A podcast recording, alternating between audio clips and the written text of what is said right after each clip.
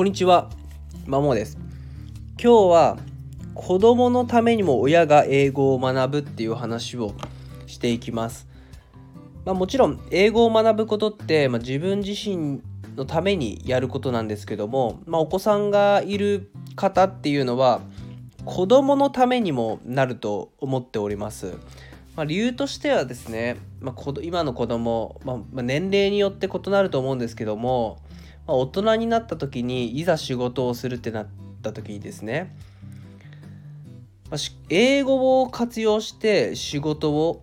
する割合で高まるって考えてるんですね。まあ、というのもグローバル化がどんどん進んできてるので、まあ、国内だけで仕事をやるっていうことも限界になってきた時に、まあ、世界に出て仕事をするっていう選択肢も必然と出てくると思うんですよ。まあ、そうなった時に、まあ、英語ってまあ必ずと言ってほど使うと、まあ、それを見越してですね、まあ、親御さんがまあ子供に英語を習わせているっていうこともあるんですけども、まあ、ただですね、その英会話教室ないし行ったところで、まあ、そんなに伸びる子って少ない気がするんですよね。英語力が飛躍的にアップするって、まあ、なんでかっていうと、まあ、単純に会話量足りてませんよねと、まあ、例えば週にかいさんかい習い事を行ったとしても、まあ、せいぜいですね多分にじかん話すかなぐらいなんですよ。まあ、ただ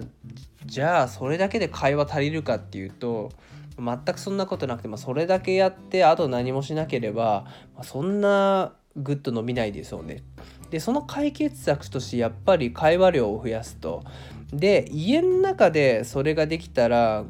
子供伸びるんじゃないかなっていうふうに思うんですよ。だからこそ、まあ、親御さんが学んで、まあ、ある程度英会話ができるようになって、まあ、英語のですね土台を作った上で英会話できるようになったら子供と話せて親子で英会話の量を増やすことで共に英語力を高めることができるんじゃないかなっていうふうにえー、個人的にはですね考えています。そういった意味でも自分は英語を学んでますというところです。はい、もちろん自分自身のキャリアを広げるためもそうだし、まあ、ゆくゆく子供がいざ仕事をするとで、まあ、グローバルビジネスをしたいってなった時に、まあ、英語は不可欠なので、まあ、そういった時に親がそういう練習台、まあ、壁打ちになればですね双方にとってメリットたくさんじゃないかなっていうふうに思いますね。